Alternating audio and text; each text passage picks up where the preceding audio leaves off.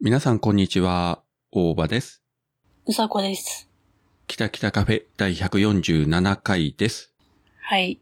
えー収録してますのが7月16日の土曜日です。うん。えー本日も暑い九州と寒い北海道からお届けしております。あのね、今、今ね、20度なんだよね。こっちが今30度までは行ってないかな。あ、今29度だ。ただね、湿度がすごい高い。ああ、なるほどね。昨日の今頃天気予報では九州に線状降水帯が発生するかもみたいな予報が出てて、うん、なんかさ、昨日すご、すごかったらしいね、九州。まあ北九州の方はね、ほとんど降ってないんだけど、うん、朝見たら東北の方がかなりすごい状態になってたよね。え、昨日昨日というか今朝というか。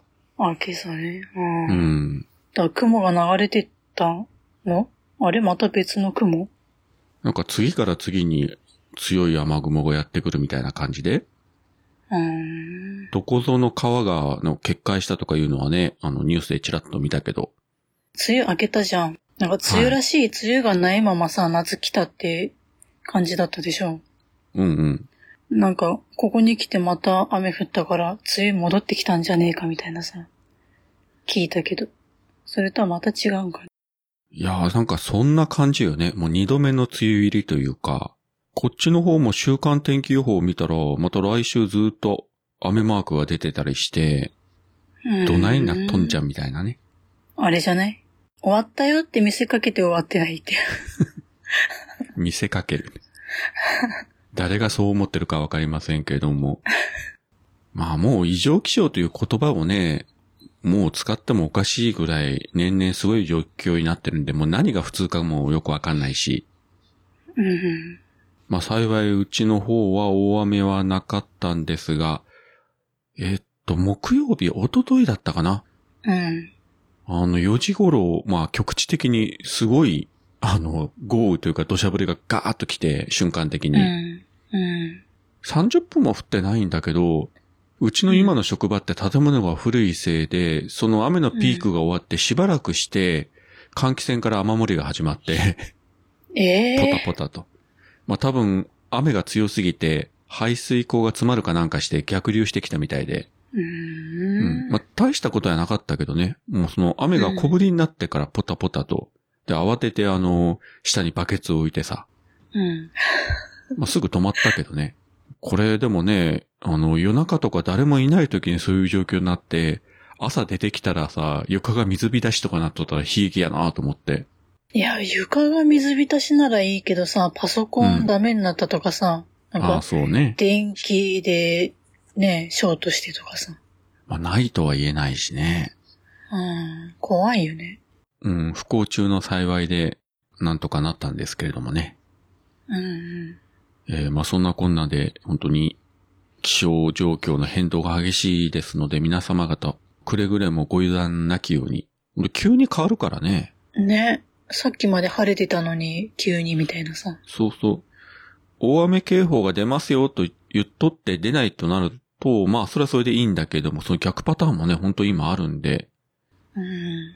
一日のうちで朝見る予報とね、夕方見る予報がだいぶ違ってたりもするんで、うん。あの、皆様方、くれぐれも、あの、ご油断なきように要チェックということでね。クローゼットの中から、こんばんは。北海道夕張からゆいまるがお届けします。見たこと、聞いたこと、感じたことをお話ししています。今宵、ひとときをあなたと。夜のゆいろく、聞いてください。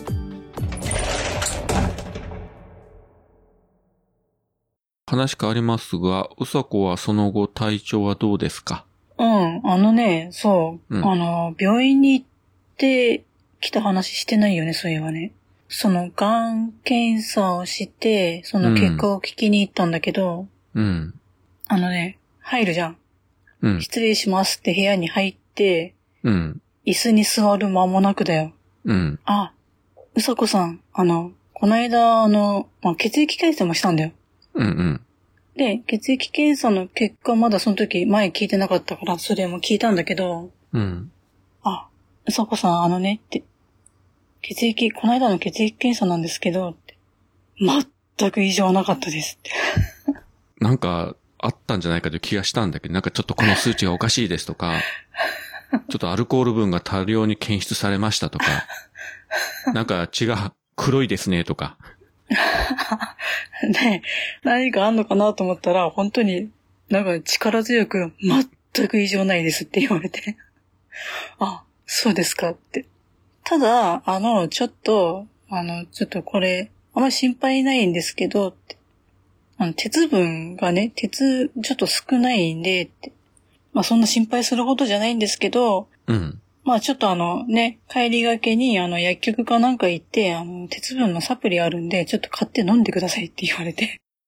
ほう ほう。病院の先生がサプリ飲んでっていうのなんかあんまりないような気がするけど。いや、うちの先生ね、そうなんだよ。基本、あの、そこの病院さん、まあ漢方とかは出すんだけど、うん。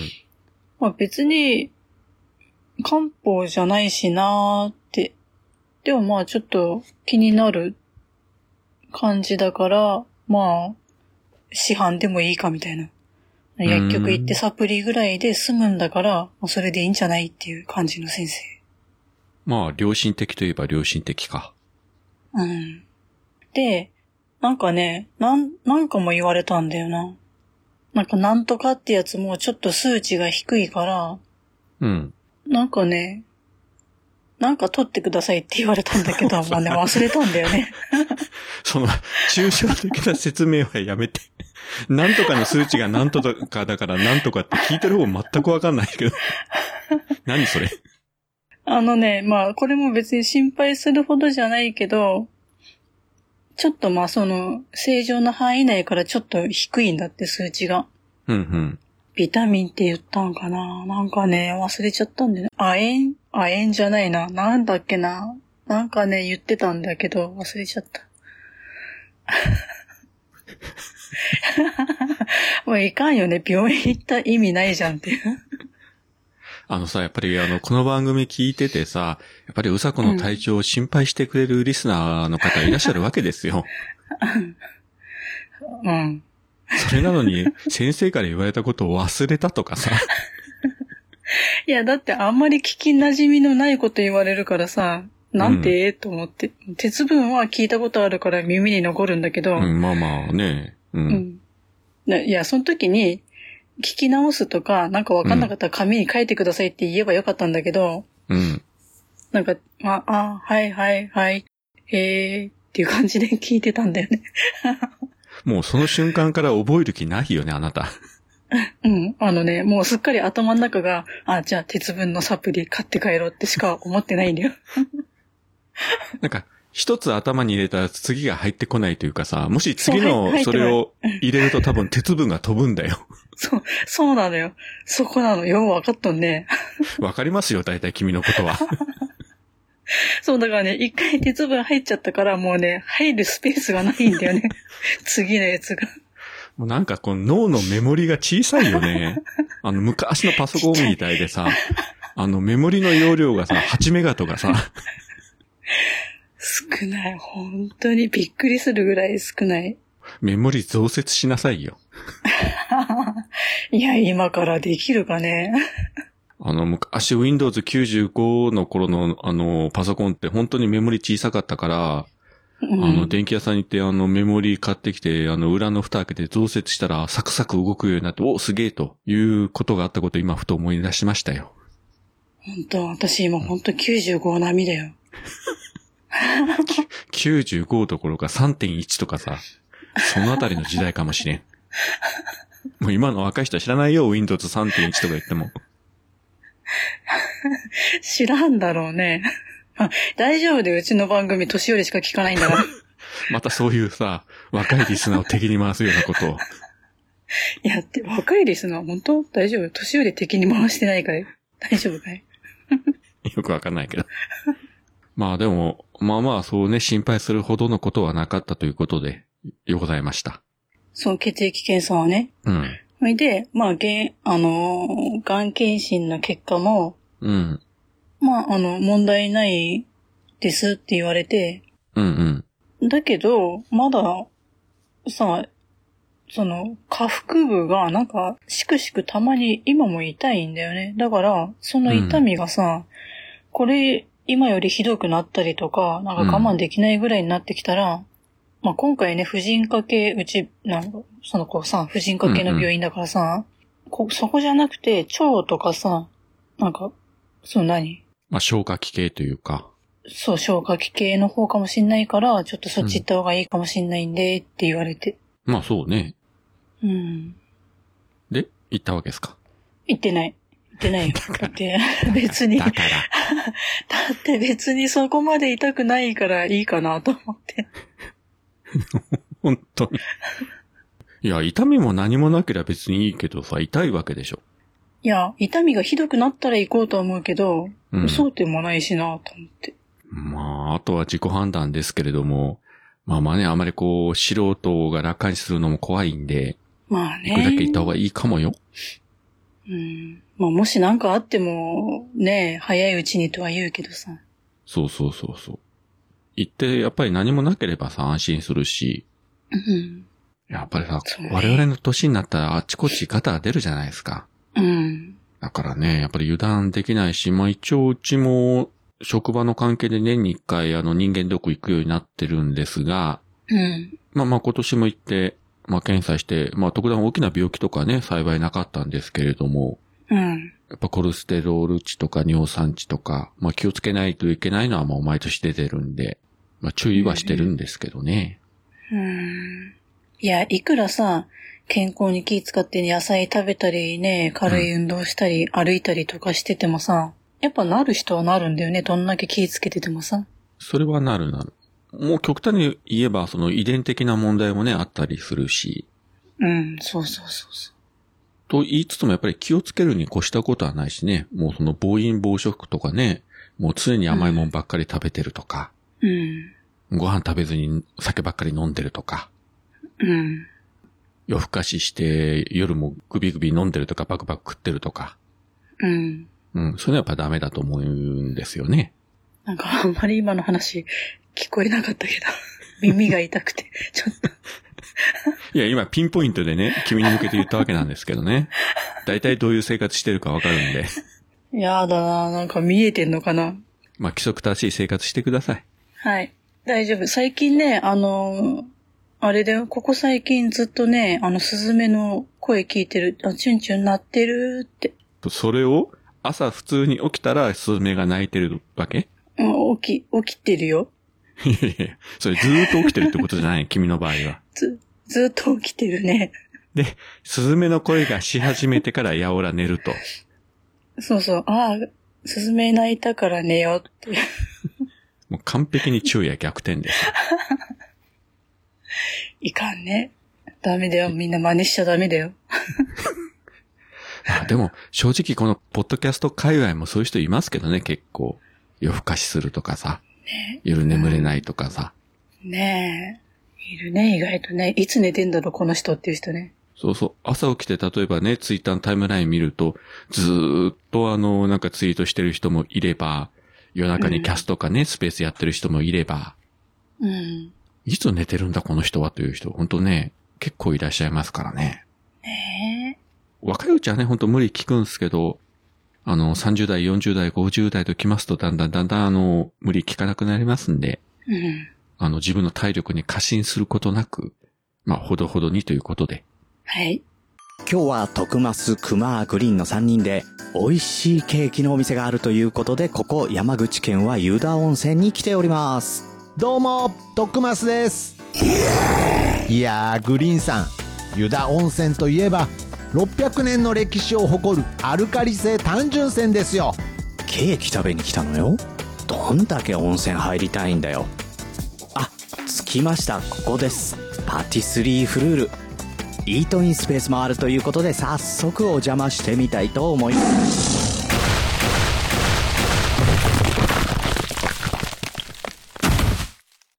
工夫なんとなく気がついていたけどこれ熊さんじゃなくて熊もまっしぐらな美味しいケーキ。湯田温泉、パティスリーフルール。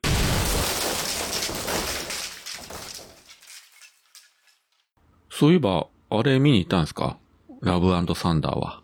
見た、見たよ。で、ツイート見たんですけど、なんか、映画館、冷房が入ってないみたいなこと書いとったじゃないですか。うん。なんかね、本当に大丈夫かこの映画館と思ったんだけど、それ何そ今れ夏やぞって。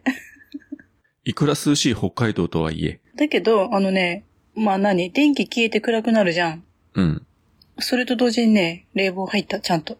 あ、入ったよ。普通そんなことしないでしょ。 だってそれこそ今さ、コロナの関係があるから映画館ってほら、ね、換気してるから安全ですよっていうことをずっとアピールしてきたわけじゃん。うん。止めちゃダメでしょ。いや、止まってましたよ。壊れたのかもしれないけれども。いや、いつも、いつもいつも。毎回そうなのよ。じゃあね、休憩時間というか、あの、暗くなったら空調が入ると。そうだ、節電っていうか何なのかわかんないけどさ。うーん、なんかでもそんな映画館初めて聞いたな。 まあ、それはいいとして。どうやったですか映画の感想は。うん、面白かった。あのね、小籠包の神様が可愛かった。あれはちょっとかなりインパクトあったよね。 え、何この人と思って。 つうかもう完璧にあの MCU の世界観壊してないかと思ったんだけど。 違う作品じゃん、これって。こんなキャラデザインのやつ今まで出てきてないだろうという。もうどうした急にと思ったけど。 なんか違うあの、ゲームのさ、映画化じゃないけどさ、なんかそんな感じちょっとね、癒された。なかなかあのインパクトをね、まあワンシーンだけの登場だったですけども、インパクトありすぎというか。うん。で、うん。あの人綺麗だったね。ナタリー・ポートマナタリー・ポートマン綺麗ねと思って。ン。41ですよ、もねえ、すごいね。あの顔と体ね。う。ねえ。筋トレやってさ、腕太くなっててさ。うん。ナタリー・ポートマン、本当にあの昔のレオンの時からずっと見てるけど、スター・ウォーズも見てるし、他も見てるけど、いや、今回一番良かったと思う。なんだろうね。あれだけあの、美しくてあれだけ強いキャラとかなかなかいませんからね。うん。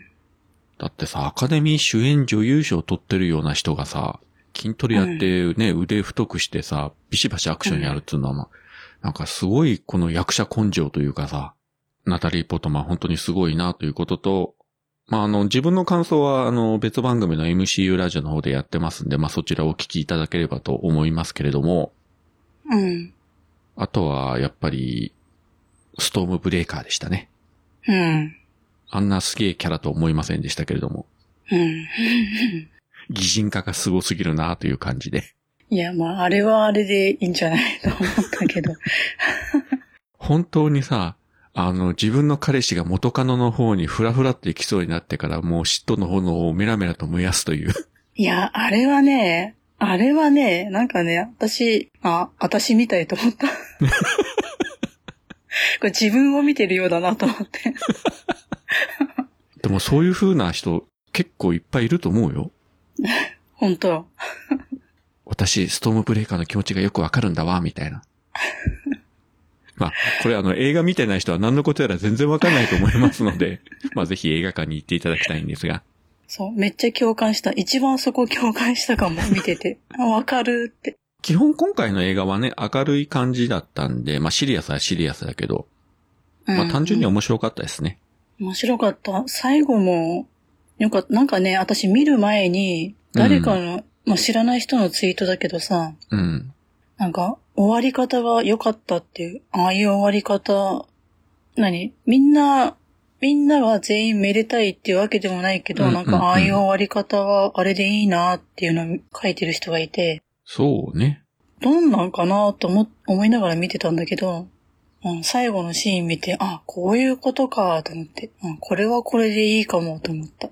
悲しいシーンもあったりはしたけど、最後はこう希望を残したね、うん。シーンで終わったし、うん。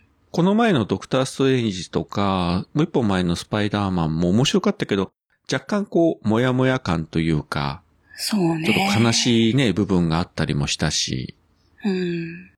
あのね、スパイダーマンも最後のピーター・パーカーがあんな風になって、う。うんん、っていうのもあったし、うん。あの、ワンダーもこんな風になっちゃって、みたいなのもあったけど、今回はそれに比べるとね、だいぶいい感じに終わったかなとそうだね。思いましたね。うんうんうん。いやいや、本当に楽しく見ることができましたということで、えー公開初日に私字幕版で見て、2日後に吹き替え版と2回見ましたよ。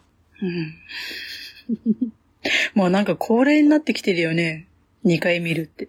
初日はね、一人で行って、あの、2回目はうちの妻も行って、うん。うん。で、どうせ見るんやったらやっぱり今度は吹き替えで違うバージョンで見たいなと思って。うん。それぞれね、あの、若干こうニュアンスが違ったりもするし。うんうん。いやいや、でも本当に面白くてございましたわ。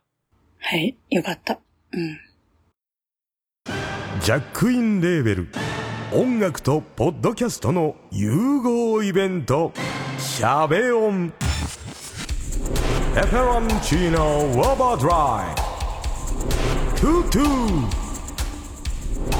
「大大だけな時間」「クー」「徳マスたけし」2022年11月5日土曜日京都トガトガお問い合わせはクマジャックインレーベルまで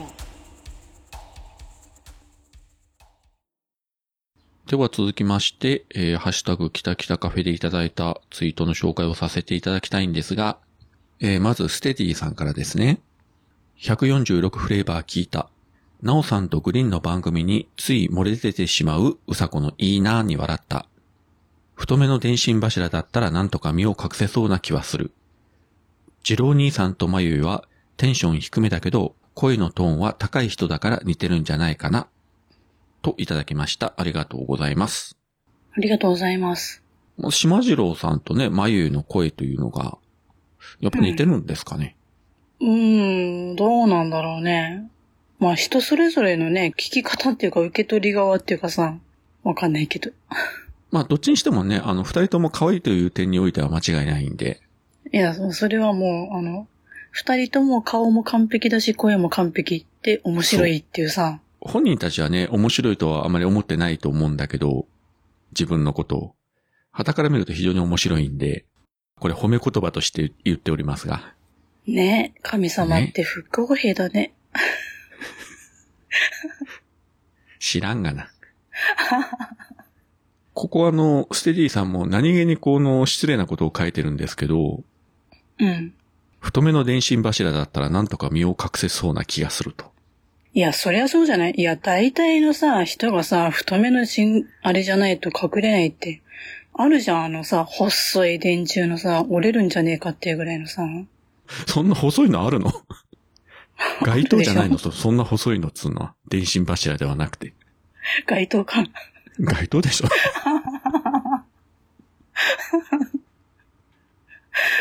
いや、北海道にはあるかもしれんけどさ。そうか、電柱って均一か。まあ、電線をね、繋いでるあれですから、やっぱ強度がいるんで。いや、でも、でもね、太めの電信柱ならって書いてるってことは、細いのも知ってるってことでしょ、ステディさん。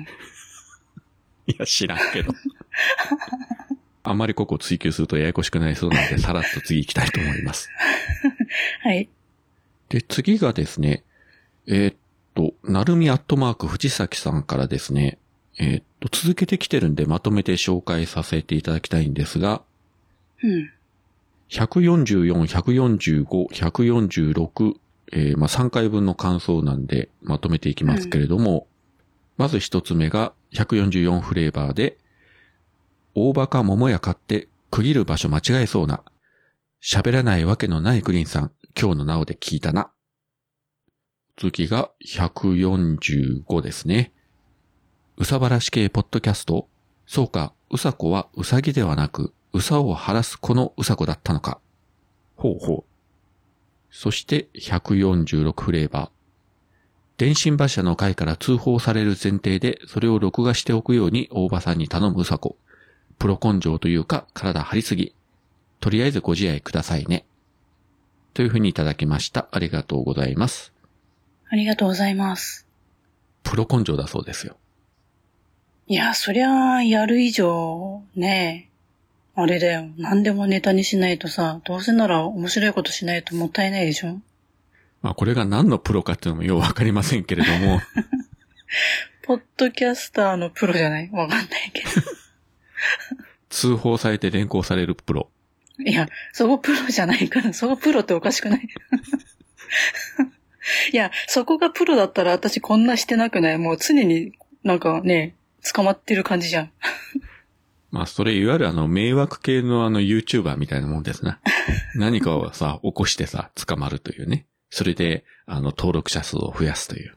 え、私何コンビニのアイスのあの箱に入っとけばいいのまあそれやってこの番組のリスナー数が果たして増えるかどうかは謎ですけどね。でどうなんでしょうね。まあ YouTube だったらね、そういったところのさ、撮影しておいて流してさ、登録者数がガーッと増えるっつうのあるんでしょうけど、ポッドキャストの場合は、なんかそういうことやってもあんまり変わらないような気がしますね。いや、まあ変わんないというかまあ、いや、私さ、なんか基本的に、まあ私の、まあね、この知ってる人しかわかんないけど、ポッドキャストやってる人も、そのリスナーの人も、普通の人だからさ、常識のふある人だからさ、なんかそういうことやっても、普通に引きそう。こんなやつだったんだとかさ、もう関わらんとことかさ、 みんなさーっといなくなりそう。まあそうですね。まあ自分もその個人的に知ってるね、配信者の人たちって、まあ確かにいろいろね、面白い人たちも多いけれども、うん。基本的にはやっぱり常識人ですからね、みんな。そうそう。面白いのと非常識はもうちゃんと区別してるじゃん。今までね、たくさんの人たちにね、それこそ、なんであの時カフェとかでお会いしましたけれども、うん。嫌な思いとか、不愉快なことをされたとかいうことが全くない。というのはやっぱり皆さんきっちりと、ね、あの、常識人というか、あの、礼儀正しい人たちで、もちろんあの番組の中ではね、キャラとして、いろいろやってますけれども、うん。例えばその桃屋のおっさんだって、番組内ではいろいろなこと言ってますけれども、実際に会ったらう、ん。そうかって言われると、いや、まあ確かにそうなんだけれど も、あの、ちゃんといい人なんで、フォローになってねえな。いちゃんといい人って。それはグリーンだって、ねうえ、ん。ああいう風な人だけれども、あの、実際に会ったら、まあ普通ですよ。まあ普通だよ。うん、大丈夫。普通だよあの、うん。まあ普通じゃなきゃさ、なおさんもさ、選んだりしないと思うわけですよ。いや、そりゃそうでしょうよ。さすがにね。ねえ。えーとはいえ何か、えー一言でも失言をするとすぐそれを今日のなおでツイートされて番組にもされるというね。そこはもしかしたら選択を間違ってるのかもしれませんけれども。どうなんでしょやだ、私もそんな男絶対やだね。旦那にもしたくないけど。 ごめんね、なおさん。人の旦那悪く言うもんじゃないよね。 う。 悪く言うもんじゃないけれどもさ、でも何かあったらさ、すぐにさ、ツイートしてさ、ハッシュタグ今日のなおでさ、戦々恐々だよね。気が抜けないよね。そう。常にあの、グリーンの前にいるとさ、出現しないように、変なことしないようにという、この緊張感を持って退治しなければならないという。いやー大丈夫、なおさん。生活してて息苦しくないかいうん。ねいつでえ。もうちおいで、北海道に A ちゃんとひーちゃん連れて。ということなんで、えーもうなおさんね、何かあったら、あの、よくあるパターンで、実家に帰らせていただきます、じゃなくて、えーうさこの家に行きますって言って、えーうん即飛行機に乗って北海道に飛んでください。 子供二人連れて大変でしょうけど。それではあの、空港まではうさこが迎えに行きますんで、はい。はい。大丈夫い。やいやいやね。まあ、とか言っても結局仲がいい二人なんですけどね、あの人たちは。そうやね。そこなんだよ、ムカつくのね。うん、まあいいけ どさ。ムカついちゃいかんだろう。 はい。と、お次は、えっ、と、マッシュさんですね。6月、名古屋に掃除集結できたのは、日頃の行いが良かったから、うさこさんが喋りに飛び入り参加する前提で話が進み、期待がどんどん膨らむ。といただきました。ありがとうございます。ありがとうございます。というわけで、11月5日、京都トガトガに、えーうさこ登場ということで、うん。私さ、すっかり忘れてたんだよね、それ。いや、それじゃないでしょ。私、いや、京都に行こうとは思ってて、うん。で、まあ、どうせ行くならさ、なんか見たいものとか、まあ、あるじゃん。そらいっぱいあるじゃん、京都は。うん。で、そっちの方に意識が向いちゃってさ、もう肝心のそのイベントのことすっかり忘れててさ、もう熊泣くよ、これ聞いたらさ。なんか、バスで京都ツアーとかさ、えどこどこ回ってとかさ、なんか一生懸命調べててさ、うん。なんか昼間ずっと回って、夕方あれ5時開始だったかなまあ、それまでにはトガトガに行っておけばいいんじゃないですかね、美味しいご飯食べたいなとかさ、いろいろ考そえりてゃ。ね、美味しいものとかね、いい場所もたくさんあるだろうし、うん。ついうっかり気がついたら、あ、もう夜の7時だった、あ、終わってる、み たいな感じにならないように。私やりそうだよね。ツアー予約しますとか言って、いつかとか言って。で、これだけね、ここ言っとって、みんなね、そのトガトガに行っててさ、あ、うん。今日うさこさんが来るんだ、ついに本物に会えるんだ、と、みんなね、期待に胸膨らましてさ、うん。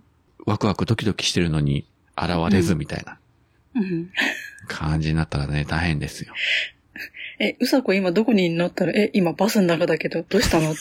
いや、もう始まってるけど、みたいな。えとか言って。やりそあの、皆さん、覚えてらっしゃると思いますけれども、う。うん。重度の方向音痴の部分がございますので、彼女は。そこね。そこよ。本当に。私、本当に。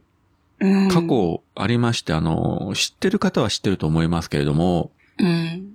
名古屋駅にたどり着いて、シネマスコーレまでがわからずに電話してきたという人ですからね。あんなに近いのにね。今どこっつったおーら、目の前にビルが見えるって、それはビルいっぱいあるわな、みたいな話 で、私、駅前までさ、徒歩数分の距離をお迎えに行きましたけどね、あの 時。いや、そこがね、いや、一番最初に行くとね、わかんないんだって。いや、そあれれがほどわかりやすいところないよ、本当 に。大通り渡った目の前なんだもん。そんなさ、あの、裏道裏道、細かい路地をこっちに曲がって、そっちに曲がってとか、そんな場所じゃなくてさ、そもそもあの、新幹線のホームから見えるんだもん。いや、それがわかんないん だって。だから、そのうさごだから、本当にあのね、忘れずに行こうとして、本当に道に迷ってたどり着けずということも、あり得るなというね、ことなんで。ね、大阪では梅だから出られないしさ。そう。あの、梅田駅の地下にどんどん潜っていったというね、あの伝説の、そえうー、なんかこう、魔球に迷走してしまったとかいう時もありましたし。なんかね、あの、あそこね、本当にね、地下に降りたらね、一生出られないからね。一生はないでしょうけれ ども。あの、ネットで調べておいたらさ、こ、ここで降りてこっちに行ったらこう行きますよとかいうのをちゃんと書いてありますんで。知ってるよ 知ってる知ってる。だって調べたもん。ね。ずーっといや調べて見てるんだもんそれ、調べてて迷うのが君らしいというかさ。そう。なんなら本当にずっと見ながら歩いてるからね。だからここ行って、ここ行って、携帯見ながら、で、実際の標識とか見ながら、こっちこっちって言ってて、どんどん地下に潜ってって、一生出られないって。地上が見えねえよって。で、自分も今回、まあ、トガトガに行けるようになったとしてという前提でですね、一応その京都の新幹線を降りて、地下鉄までの乗り換えのルートはどうなるのかっていうのはやっぱ検索しましたよ。ほう、偉いね。だちゃんと写真付きであのブログに書いてる人がいるわけですよ。わかりやすく。うん。うん。うんこっちに行って、こう行って、ここを下に降りて、みたいな感じで。で、それ見てたら、なんか、うんおーおーあ、こうなってるのみたいな。ここのコンビニの横を通って行って、ここです、みたいな感じで。うん。まあ、こういうのをね、きちんと頭の中に入れておけば多分迷わないでしょう。というか自分ももし本当に行くとなると、京都駅で降りて地下鉄に乗るっていうのが初めてなんで、うん。まあ若干のね、不安っていうことでもないですけども、まあどうなるかなというね、楽しみでもありますし、ねえ。行けたらいいね。そうね、果たして本当に行行けるかどうか、うん。まあお会いできる方がもしいらっしゃればね、いいんじゃないかなと思うんですけども、はい。あの最悪はあの家でツイキャスで見てるというパターンもあり得るかなと思ってますん で、まあそれはそれでいいですけどね。そうだね。うん。はい。そしてお次が、えーっと、アポロさんですね。令和4年7月10日、ポッドキャスト聞いたよりということで、えー、キタキタカフェ146フレーバー、上げていただいております。ありがとうございます。ありがとうございます。そして、黒柳りんごさんですね。えー前回の感想で、イチャイチャカップルは同年代を見ると、ケッとなります。大和さん手をつないでブンブン振ってスキップしていれば、介護してるようには見えないかも。ポッドキャスト独身寮、小鉄も入ってて笑いました。小鉄ごめん。といただきました。ありがとうございます。ありがとうございます。やっぱりケッとなるそうで。ねほら、みんなケってなるんだって。まあ、その系はやっぱり羨ましいからでしょ。まあちゃんぽんやね、いざ、じゃあ、じ、ね、いざ自分がそれをやるとなると、やっぱりさ、人前を気にするじゃん人の目を気にしたりさ、この人と手つないでそれをするのかとかさ、いや、いいんだよ、別にさ、あの、いくら仲良くてもさ、人前じゃちょっと恥ずかしいとかあるじゃん。まあ、それはあるわな。うん。だから、それも気にせず人前で堂々とできるっていう行為が羨ましいんだよ、きっとさ。年齢に関わらずさ、こう自然に手を繋いでるとか、こう腕を組んでて歩いてる人いるじゃないですか。うん。あれはなんかいいなと思いますよね。なんかごく自然に当たり前のように、うん。こう一緒に歩いてるという姿がね、もう結構年配のうん人でもいますけど、今それをさ、聞いてて、ふっと今思い出したんだけど、うん、あのさ、まあ、北海道って当たり前だけど雪降るじゃん。うん、で、雪降ったら、まあ、道路も凍るじゃん。はい。あのね、手繋ぐとかね、腕組むのはね、理由にぴったりなんだよ。あ言い訳できる。あ、危ないから手を握ろう。大丈夫。そうそうそうう。男側、そう、男側からも言えるし、女側からも、ちょっと怖いから手、なんか腕組んでいいとかさ、袖掴んでていいとかさ、言えるんだよああ、。いいね。いいね、そういうシチュエーション。そう、そうさりいげうなくね面だけだね。北海道のいいところ。だけかよ。 あ、でもそれ男の側からしても、やっぱりね、女性からさ、ちょっと捕まらせてとかね、ここ持っていいとか言われたらやっぱドキドキしますよね。でもい、もちろんね、嬉しいけどさ。いいと思う。ああ、そういうシチュエーションないなそもそも雪積もんないし。ねえ。うん、全国降ればいいのにね。そっか、そういう効果があるわけね、雪道には。そうなんすよ。うん。さすが北海道民、違うね。私や、やってたもんだって10代の時。 全然一人で歩いても大丈夫だけれども、さも危ないようなふりをして、そそうそうそうそう。だってそうでもしないとだって腕組めないもんと思ってさ。で、相手は、まあいいよと軽く言って内心やっててにやりとする、そういう感じだったわけでそすうだね。よ。そうだよ。そういう姑息な手を使って生きてて。 もうなんか今、その10代のうさこがもう目に浮かんだわ、 今。い初々しいでしょまだ高校生の私がそれをやってたんだよ。や、高校生ぐらいだったら全然ね、本当に初々しいと思いますよ。しかもさ、それさ、うん、それをさ、好きな先生に向かってやってたんだよ。だってそうでもしないとくっつけないしと思って。それなんか、本当にこう漫画でありそうなシチュエーションですね。ね、それを地で言ってたよ。おお。すごい。ね。すごいね。うん。まあちょっとそのあたりの話をいずれまたじっくり掘り起こしたいと思いますけれども、覚えてたらね。覚えてたらね。うん。で、えーっとね、あと、リンゴさんは相方、弟の小鉄に謝ってましたけどね、独身寮の話この前しましたけど。いやー、独身寮さ、あれからさ、ちょっとたびたび考えるんだよね。シェアハウスいいなと思ってさ、なんとかできんもんかと思ってさ、なんかシェアハウスの経営とかさ、予算とかさ、いろいろさ、ちょっと検索してみたりしてさ、マジ かよ。すごいな。なんかね、なんかね、なんかわかんないけど、できないっていうのがね、あんまり浮かばないんだよね。え、意外とできそうじゃねえのっていう感覚しかないんだよ、不思議と。まあでもそういうの作ったら面白いだろうしね。面白いだろうし、まあ、ね、だからそのさ、この間も言ったけど、そういざ自分が年取った時に一人だった時怖いとか、ね、嫌だなっていうのがあるから、誰かいた方がっていう人もいるだろうし、まあ売れ残った人もいるだろうし、なんていうのそこに一回入ってさ、うんじゃあなんか誰かいい人できました、結婚しますって言って出ていく人もやっぱいるじゃん。きっといると思うんだよ。うんうん、うんうんでも、やっぱダメだった、戻ってきちゃったって別にさ、出戻りも全然いいわけよ。 うん。うん。出戻り前提だけどさ。前提かよ。だから、まあそういう人もいるし、まあ別にね、何関係なくさ、なんかみんな集まれる場所があってもよくないっていう。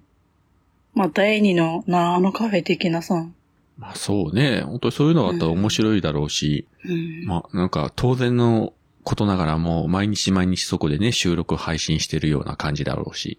いや、だからさ、何がいいかっつってさ、え、あの人、今日更新してないけど大丈夫生きてるっていう確認できるじゃん。 そこで確認するのえ、今日姿見てないし、なんか配信されてないけど大丈夫と か言って。配信されてないから大丈夫というのもすごいけれどもね。 まあまさに、ポッドキャスト独身寮らしいといえばらしいですな。うん。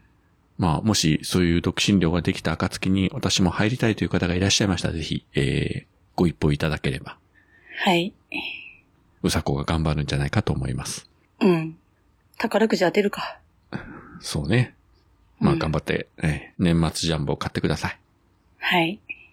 で、えっ、と、これが最後になりますかね。あ、これはですね、えっ、と、キュリオシティの公式アカウントで、まあ、最新回のお話で、えー最新回配信しました。お暇な時にお聞きください。という中で、こう、ずらずらっと、こう、いろいろハッシュタグが並んでるんですが、その時に、えっ、と、きたきたカフェも入れていただいております。ありがとうございます。ありがとうございます。この最新回聞いたら、この中で、まあ、自分がよく喋ってるあの映画の犬神家の一族のことが出てまして、うん。まあ、リンゴさん、あの、犬神家の一族をずっとなんか、ホラー映画と思ってたと。で、自分があれこれ言ってるんで、初めて見て、うん。あ、これはホラーではなくミステリーだったということを今回初めて気がついたと。まあ、なんかそん なね、話をされてましたけれど。ほまあ、あの、犬神家の一族といえば、あの、有名なのがね、あの、湖からこう、2本の足が突き出てるというね、う。ああのシーン。まあ大体あの映画見たことない人も多分その写真というか、あれを見た覚えがあるんじゃないかと思うんですけど、そうだね。この映画公開されたのがえっと自分が中学生の頃だったんですけど、うん。で、その時自分はその、この横溝正史っていう作家のことも全然知らなかったし、もちろん犬神家の一族という作品も全く知らずに、うん。そのポスターをこう街中にね、こう貼ってあるのを見た時に、当時は、やっぱなんかこれ怖い映画、ホラー映画というふうに思いましたよ。初めて見た時は。うん。ああ、なるほどね。だって湖の中からさ、ね、足が2本突き出てるんだもん。うん。普通ありえないでしょ、そんなの。どう見てもこれ死んんでるんだろうなと思うしさ。だから公開されたのが、と1976年だったかなうん。昭和で言ったら51年だから、自分が本当中学生の頃で、ね、まだ初々しい頃でしたから、非常にそのポスターを見て衝撃でしたよ。私1歳だったよ、その時。昭和51年って。ういういしかったね。 いや、そら1歳で初々しいでしょ。1歳からもう毒吐いてたらたまりませんよ。嫌だね。 そんな1歳児したら怖 いじゃん。 1歳児で、けとか言ってんでしょ最悪ですな。なんだよ、このミルク、けとか言って。 まあ逆にそこまで言ったらさ、逆にすごいけど ね。グリーンさんとナオさんとこのひーちゃんがそういう1歳児にならないことを願うばかりでござい ますよ。第一声が何なのか気になるよね。何を喋るんだろう、みたいな。けというの が、まあ、ようわかりませんけどもね。はい。といったわけで、えー、いろいろな感想をいただきありがとうございました。ありがとうございました。桃屋のおっさんの、オールデイズだ、ネッポン。えー、そういったわけで、まあ、だいたいいい時間になってまいりましたけれども、うん。はい。あと、うさこ、何かありますかうん。ない。あ、お思い出した。やばい,、はこれ一番言おうと思って忘れてた。どうぞ。あのー、あのさ、映画を見た、見たんだよ。で、うん。あのね、ロキ様のパンフレットをゆ手に入れたよ。毎晩枕元に飾って寝ると。いや、あの、枕元に置いといてうっかり折り目ついたら嫌だから、ちゃんと保管してある。 だけど、ロキ様の人形と一緒に寝てる。壊すな よ。朝起きたらさ、下敷きになっててさ、うん。いや、下敷きにはしてない下敷きにはしてないけど、ベッドから落ちてる、たまに。落ちないところにちゃんと飾りなさいよ。ドラマのロキシーズン2も絶賛今撮影中という情報が流れておりますんで、うん。ね楽しみだね。多分来年の後半かな、配信は。うん。うんまあ、楽しみに待ちたいと思います。はい。じゃあよろしいですかね。はい。はい。じゃあそういうわけで今回もここまでお聞きいただきありがとうございました。ありがとうございました。それでは皆さん、さようなら。さよなら。